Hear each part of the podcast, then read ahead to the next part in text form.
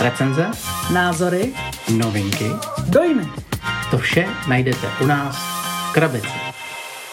Ahoj drazí posluchači, vítám vás u našeho podcastu v Krabici.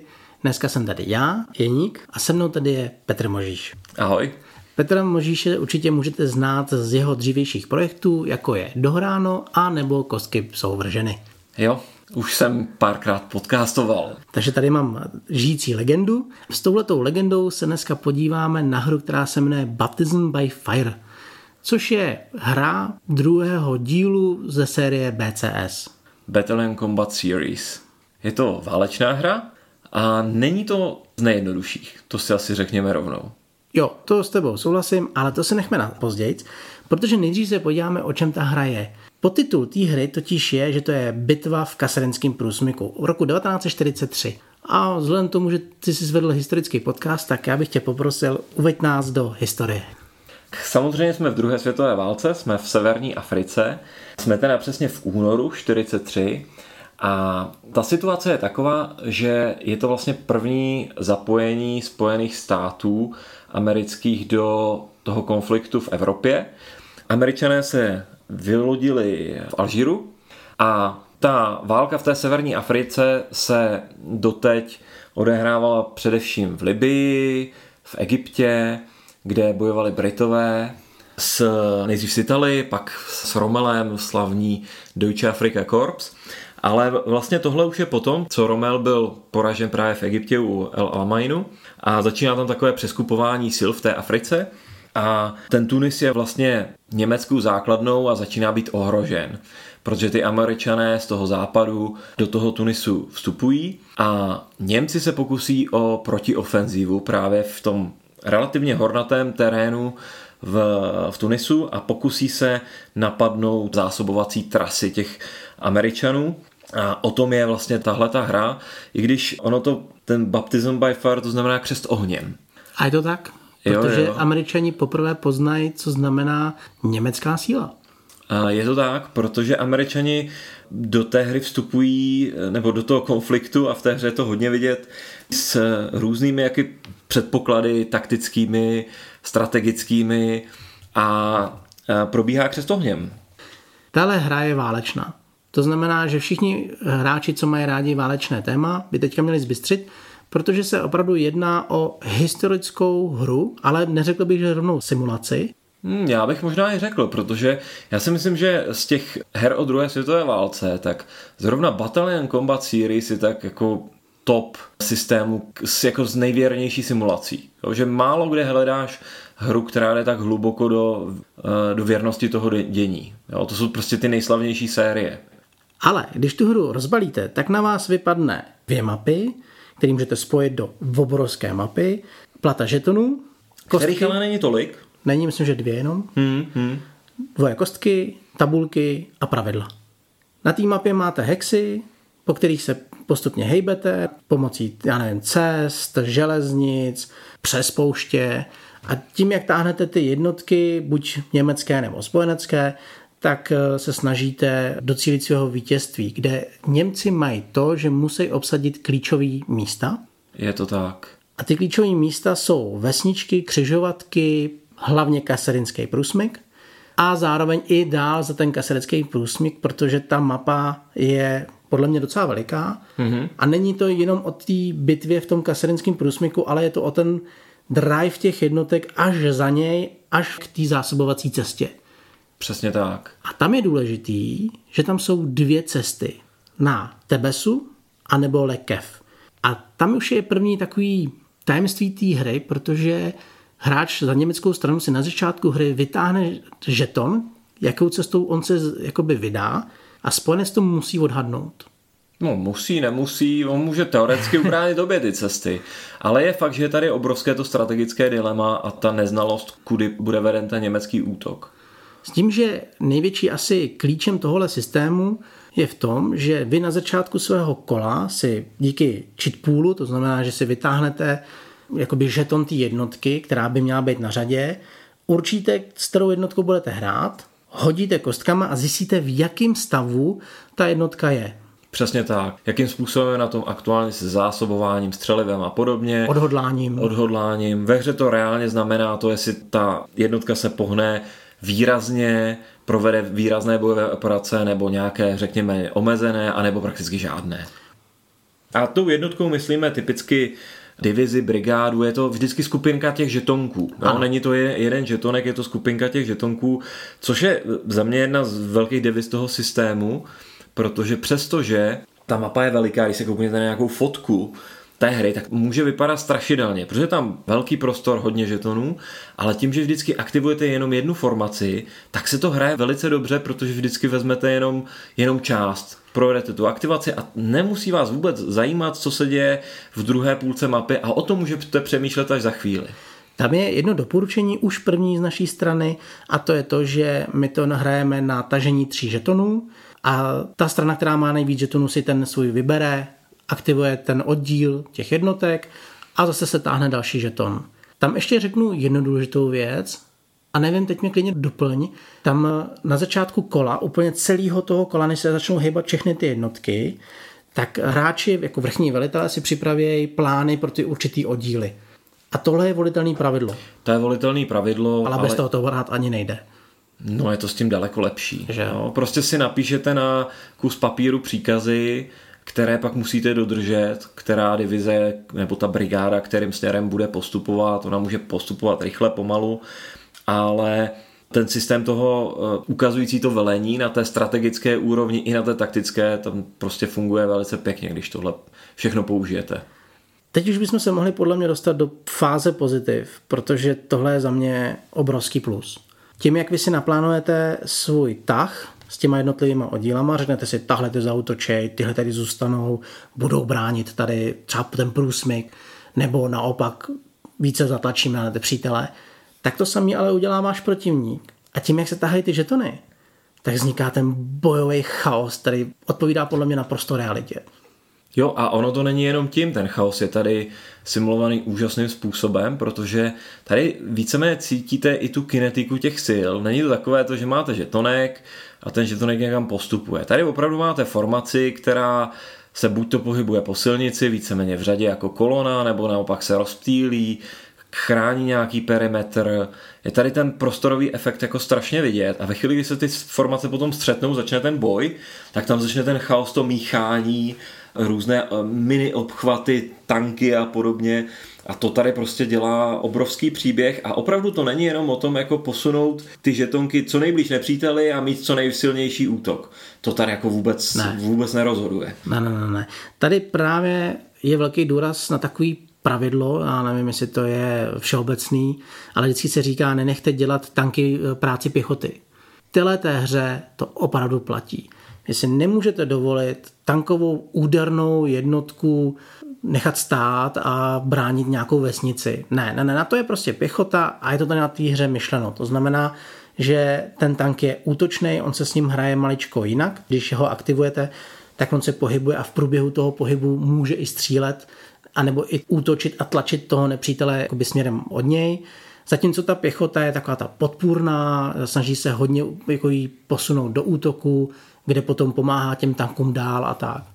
Já bych i řekl, že ze všech válečných her, co jsem kdy hrál, tak v téhle nejvíc cítit ten rozdíl toho, co je to tanková jednotka, hmm. tankový prapor, co je to čistě pěchota, je tady cítit, jestli jich je hodně nebo málo, je tady cítit ta, to vybavení, je tady ta kvalita, je tady cítit i to, jakým způsobem jejich podpora. Jestli je to prostě pěchota, tak je to jedna věc, jestli je to pěchota podporovaná dělostřelectvem nebo stíhači tanků, to je zase úplně jo. jiný příběh.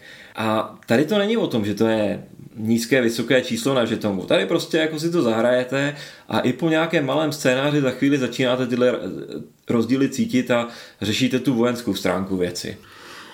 My když jsme mluvili na začátku ohledně toho, že to je křest ohněm pro Amíky, tak je to zdůrazněný hlavně tou kvalitou těch vojsk.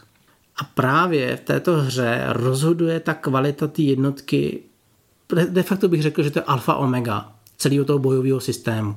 Vy totiž na tom žetonku máte nějakou hodnotu kvality, s tou pracujete do útoku, do obrany, pracujete s ní právě v tom útočném čísle, když ten tank se rozjíždí a všechno. Je vidět, že ty amíci jsou prostě já nevím, banda kovbojů, nebo jak by se tady nazval? Hodně se zase rychle učí, jo, ale je fakt, že eh, já když jsem hrál tu kampaň za Američany, tak jako ze začátku jsem cítil to, jak strašně mizerně jsou ty síly na začátku rozložený, hmm. že vůbec je přeskupit a rozumně ustoupit před těmi útočící Němci je, je peklo potom je peklo je kdekoliv jako zkusit zastavit. A já jsem byl vlastně strašně vděčný za to, když jsem objevil uh, nějaká britská jednotka. Ono jich tady pár je taky, nějaká britská brigáda tam přijde. A to je prostě vidět ten rozdíl. Úplně cítíte, že to jsou ty bojem zocelení Britové. A jako jsou to prostě ty američani, ale ne ještě ty američani eh, v Normandii. Mně se tam hrozně líbil ten moment, kdy ty si měl krásně připravenou britskou formaci a před sebou si měl americkou a ta americká dostala tak našleháno, že začala zdrhat a tím ti strašně rozhodila tu morálku nebo tu připravenost těch Britů. Je to tak, tam je vlastně to načasování vzniklo tak, že jakoby se přiblížíte, ale pak tu formaci potřebujete ještě připravit, protože jako když zautočíte přímo z pohybu, tak to není tak účinné, takže já jsem ty Brity přitáhnul, ale potřeboval jsem ještě jednou je připravit na ten boj a to už nestihli, protože ty američani se prostě rozprchli příliš rychle a to jsou jako hezké příběhy, to píše z tohohle pohledu. Co tam máš za další plus? Jako za mě je možná ještě větší, no já nevím, co je největší plus, ale obrovský plus je prostě to, že se to hraje velice plynule. Díky tomu, hmm.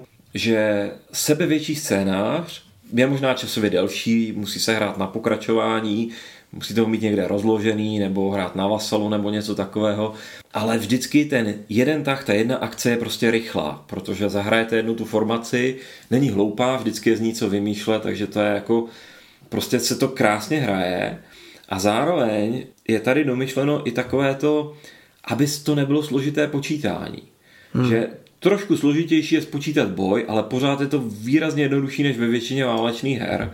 A dost často tady můžete dělat to, že nejdřív hodíte kostkama a podíváte se na ten výsledek a možná už rovnou víte, jak to dopadlo. Ani se nemusíte dívat do těch tabulek, protože jako toho počítání kolem toho je minimum. Kromě těch hlavních střetů, tak tam je potřeba si to trošku spočítat, ale ve většině případů to tady prostě strašně odsýpá, protože ty hody jsou jednoduché a člověk prostě netráví čas matematikou a tabulkami a přitom tady ty tabulky jsou, ale jsou připravené na to, aby to, aby se to nemuseli moc řešit. Hele, tohle to mám taky jako jeden plus, protože pro mě už se stala ta časová pres tak obrovská, že já se nemůžu dovolit přijít domů z práce, mít rozloženou mapu, dvě mapy, na tom tisíc eh, žetonů na jedné straně, 500 na druhý a čekat na to, až ten kamarád přijde, na dvě hodiny si otahá těch svých 500 žetonů a pak mi řekne, a můžeš.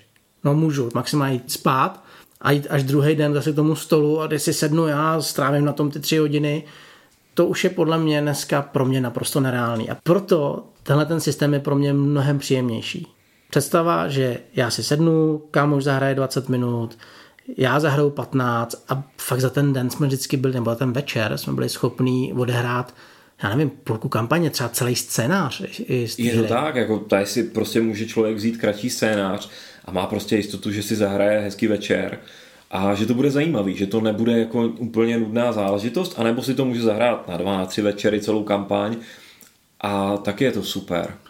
Protože my jsme tohle hru hráli ve třech, kdy s kamarádem jsme hráli dva Němce, ty si hrál celou spojeneckou sílu, takže pod sebou si měl jak ty Brity, tak i Amíky a krásně nám to plynulo, nebyl v tom jediný problém. Takže pokud hledáte i válečnou hru pro tři, Baptism by Fire je pro mě výborná volba. Hmm, hmm.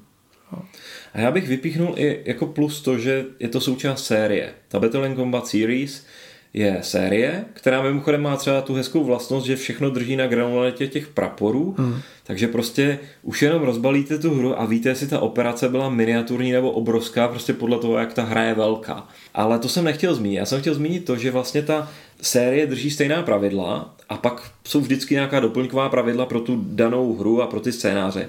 Ale ty jsou strašně minimalistický. Hmm. To znamená, tady když člověk zainvestuje do toho, že se naučí ten systém, tak pak má opravdu dost her, které rovnou umí hrát a vlastně ty specialitky těch jednotlivých, těch jednotlivých her nemusíte skoro ani číst dopředu, prostě to otevřete a přitom se dozvíte pár detailů, jak zrovna se hraje toto. A těch her je aktuálně pět, mám pocit. Ano, je pět, no.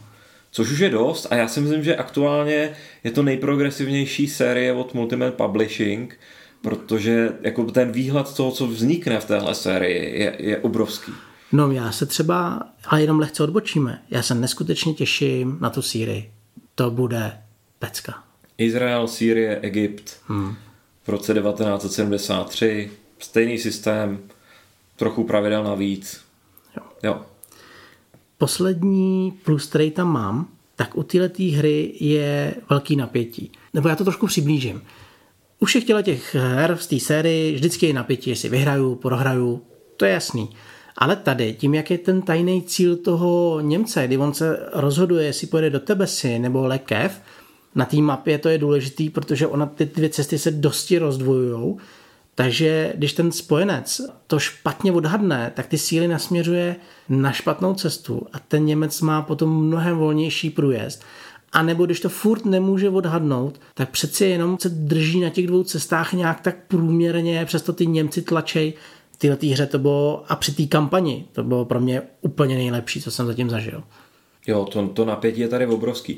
Jo, když to srovnáme třeba s, není úplně nejnovější, ale s předposledním dílem Pancesla Sten, který se odehrává v Maďarsku v roce 1944, tak tam jsou opravdu i větší scénáře, které ale po nějaké době můžou vypadat jako dost rozhodnuté.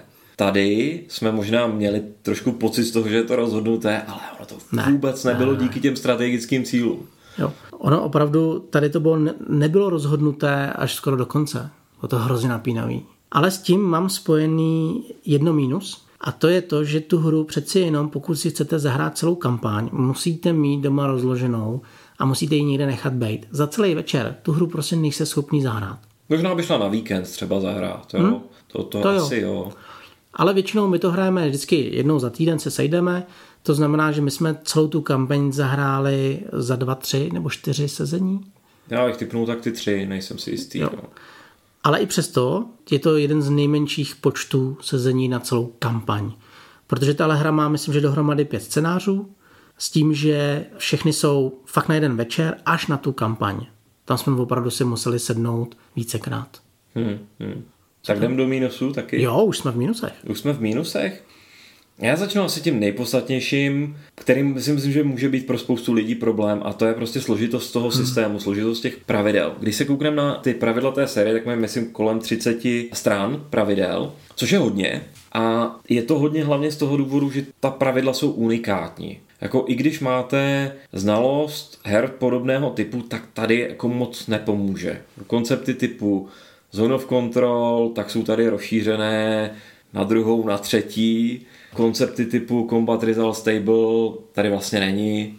Jo, jsou tady prostě úplně jiné principy. Je tady úplně jiná herní sekvence, kdy vlastně když aktivujete tu formaci, tak máte obrovskou volnost, co s ní dělat, což je super, protože můžete se rozhodnout, jestli tanky budou otvírat tu cestu a pak tam bude zajišťovací pěchota, nebo naopak nejdřív to vezmete nějakým eh, bombardováním. Ta obrovská volnost, co udělat s tím tahem, je skvělá, ale znamená to, že pro každou tu jednotku tam má nějaká svoje trošičku pravidla, jak se chová, jak se může pohybovat. A jsou tady ty různé detaily těch podpůrných jednotek. Ty jsou opravdu těžký, protože si musíte uvědomit, že buď máte jako žeton, který je fyzicky na té mapě, anebo se rozhodnete, že ji dáte do toho oddílu. Takže si ji přesunete na takový aršík eh, oddílu a ona vám podporuje každou tu pěchotu, která tam je.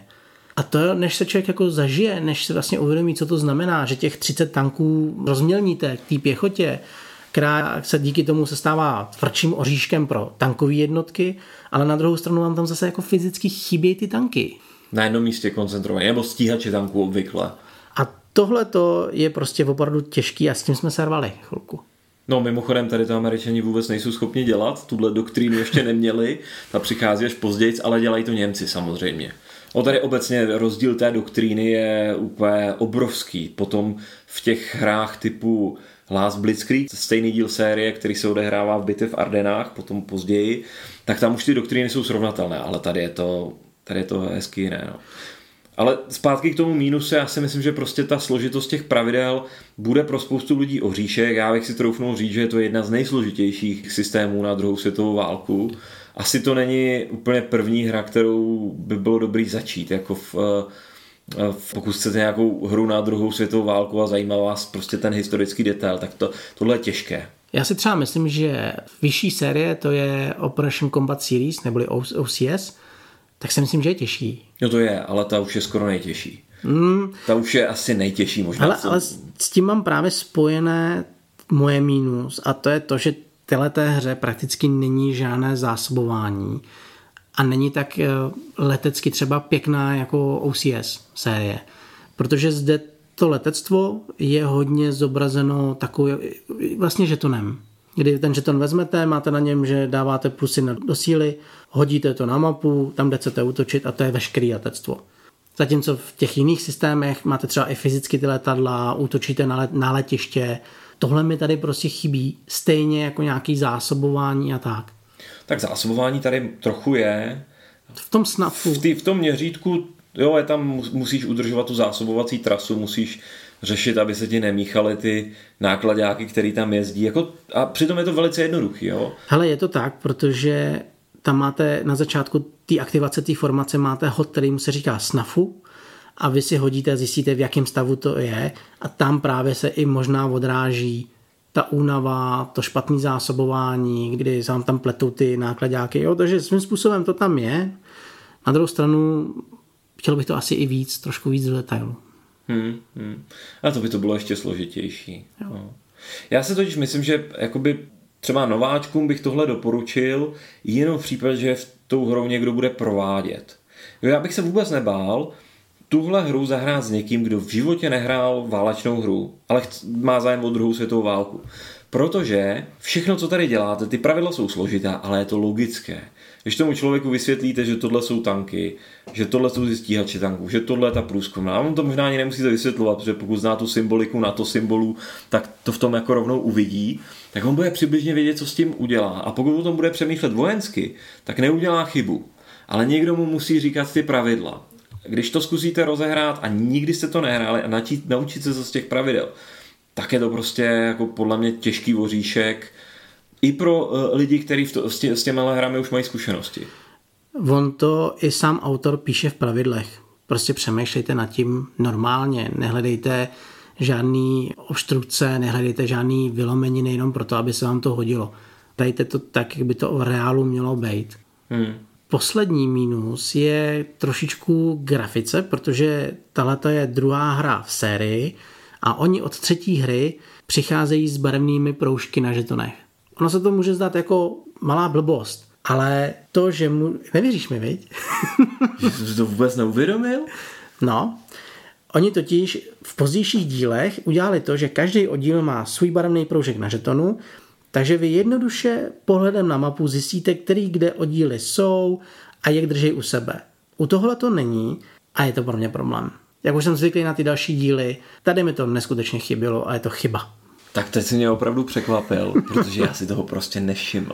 Jako opravdu jsem si nevšiml tohohle rozdílu. Pro mě teda třeba tohle to jako problém není. Na druhou stranu, já jsem taky chtěl mluvit ještě o grafické stránce věci jako mínus. Možná to souvisí i s tou komplexností pravidel a s tím, jak jako hluboce to jde v tom rozměru té simulace že spousta těch her vám servíruje třeba ty siluety těch tanků, těch stíhačů, aby to trochu jako vzdělávalo. Tady je to úplně inverzní. Na tom žetonku máte jenom ty parametry, jako třeba tankovou sílu, kvalitu jednotky, dostřel, rychlost pohybu, prostě ten symbol, který vám říká, že tohle jsou tanky, nebo pěchota, nebo něco jiného. Takže vlastně jako graficky vám to neřekne nic. Vy prostě nevíte, že tohle je zrovna M3 Lee, ale na druhou stranu na mě to působí ta hra tak jako provokativně, tím, že to není jenom o té síle, ale je to kombinaci těch čísel, tak já jsem v téhle hře víc než kdekoliv jinde hrozně často se podíval do toho doplňkového textu a hledal jsem, co to vlastně je za jednotku. Protože jo, vzděl, no. vy to tam najdete. Jo? Tam najdete, že ten žetonek, který má zrovna tyhle tři čísla, tak je Lance trojka. Nebo něco dalšího. To je podle mě úplně skvělá věc, že si prostě můžete najít, že tohle je ten Hellcat, že jsou to ty stíhače tanků, tak Tigry ty jsou tam poznat jako hned, jo. Ale ty různé niance mezi těmi jednotlivými typy jakoby výbavy, ty jsou prostě skvělé.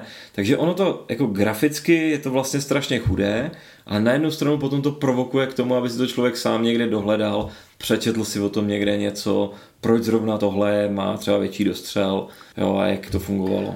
Za mě to mínus rozhodně není. Já mám mnohem radši tuhle tu čistější grafiku, přehlednější, kdy já se opravdu věnuju té hře a nevěnuju se krásným panáčkům a těmhle těm. Je to drobnost, já jako uznávám, že to je opravdu na každýho. Tohle je tak strašně subjektivní, ale já mám rád tuhle tu čistotu. Mě tyhle ty hry od vydavatelství MMPček neskutečně v tomhle vyhovují. Za mě tohle byl plus. Zase je super, že oni drží tu konzistenci. Jo? Že prostě každá mapa vypadá stejně, všechny ty žetonky vypadají stejně. To je strašná ta výhoda. Ve chvíli, kdy si zahrajete jednu hru, sednete k té druhé, tak za prvý uznáte pravidla, za třetí už rozumíte veškeré té symbolice a rovnou hrajete. A tímhle tím bychom se mohli dostat k závěru. Takže se tě zeptám, tvoje závěrečná věta? Já mám trochu pocit, že to nahráváme, protože to je naše nejoblíbenější série na, na téma druhé světové války z, hlediska toho operačního, což je prostě pravda. Obecně Battle Combat Series je pro mě aktuálně špička, ale když se vrátím konkrétně k Baptism by Fire, tak eh, to je jedna vlastně z těch nej vstřícnějších her v téhle série z hlediska té velikosti a z toho, jak se to dá rozehrát. A ten příběh těch Američanů, kteří si procházeli tím křestem ohněm, to vypráví jako skvěle. Já jsem to od toho vůbec nečekal, já jsem si prostě myslel, že to bude jenom jiný střed, ale odcházel jsem jako s výrazným pocitem toho, o čem to skutečně bylo. A zvlášť, když jsem si potom mohl zahrát ještě stejný systém jinde, tak to opravdu ty hry potom jako celek začínají vyprávět i tu změnu té doktríny, změnu toho vybavení, změnu té kvality, zkušenosti těch jednotlivých divizí. Tohle je za mě naprosto špičková věc, která má ten jediný háček, že se ho musíte naučit, nebo nejlépe se na někoho, kdo vás naučí. Já tě v tomhle tom asi jenom drobně doplním. Tahle ta série, respektive tahle ta hra, splnila to, co si celou dobu od válečných her přeju. A to je to, abych si ji hrál a abych si zahrál všechny ty scénáře, která ta hra nabízí. Když se podívám do své sbírky, tak mám velký problém z většiny těch her odehrát aspoň něco, dostat to na stůl, rozhejbat to, ale BCS, potažmo Baptism by Fire, se stalo něco, co jsem nečekal. Já když se na ní podívám, dostanu ji do rukou, tak už ta znalost těch pravidel toho systému mi dává ty výhody, že už vidím, jak ty tanky budu používat, v čem jsou dobrý, jak jsou silný. Najednou se podíváte na tu divizi, respektive oddíl a řeknete si, ty, to je našlapaná. To jsem v žádný hře, v žádném systému nikdy nezažil. Takže pokud zvažujete zajímavý systém, který vás odmění tím, že se jí budete věnovat, tak tohle je podle mě jasná volba. Já vám děkuji dneska za poslech, děkuji ti za tvou návštěvu. Doufám, že to není naposled. No, budu jedině rád. a kdybyste měli jakýkoliv koment, nebo byste nám chtěli cokoliv napsat, tak napište na podcast v krabici zavináč gmail.com a za nás to je všechno. Takže vám přejem hezký zbytek dne. Ahoj. Ahoj.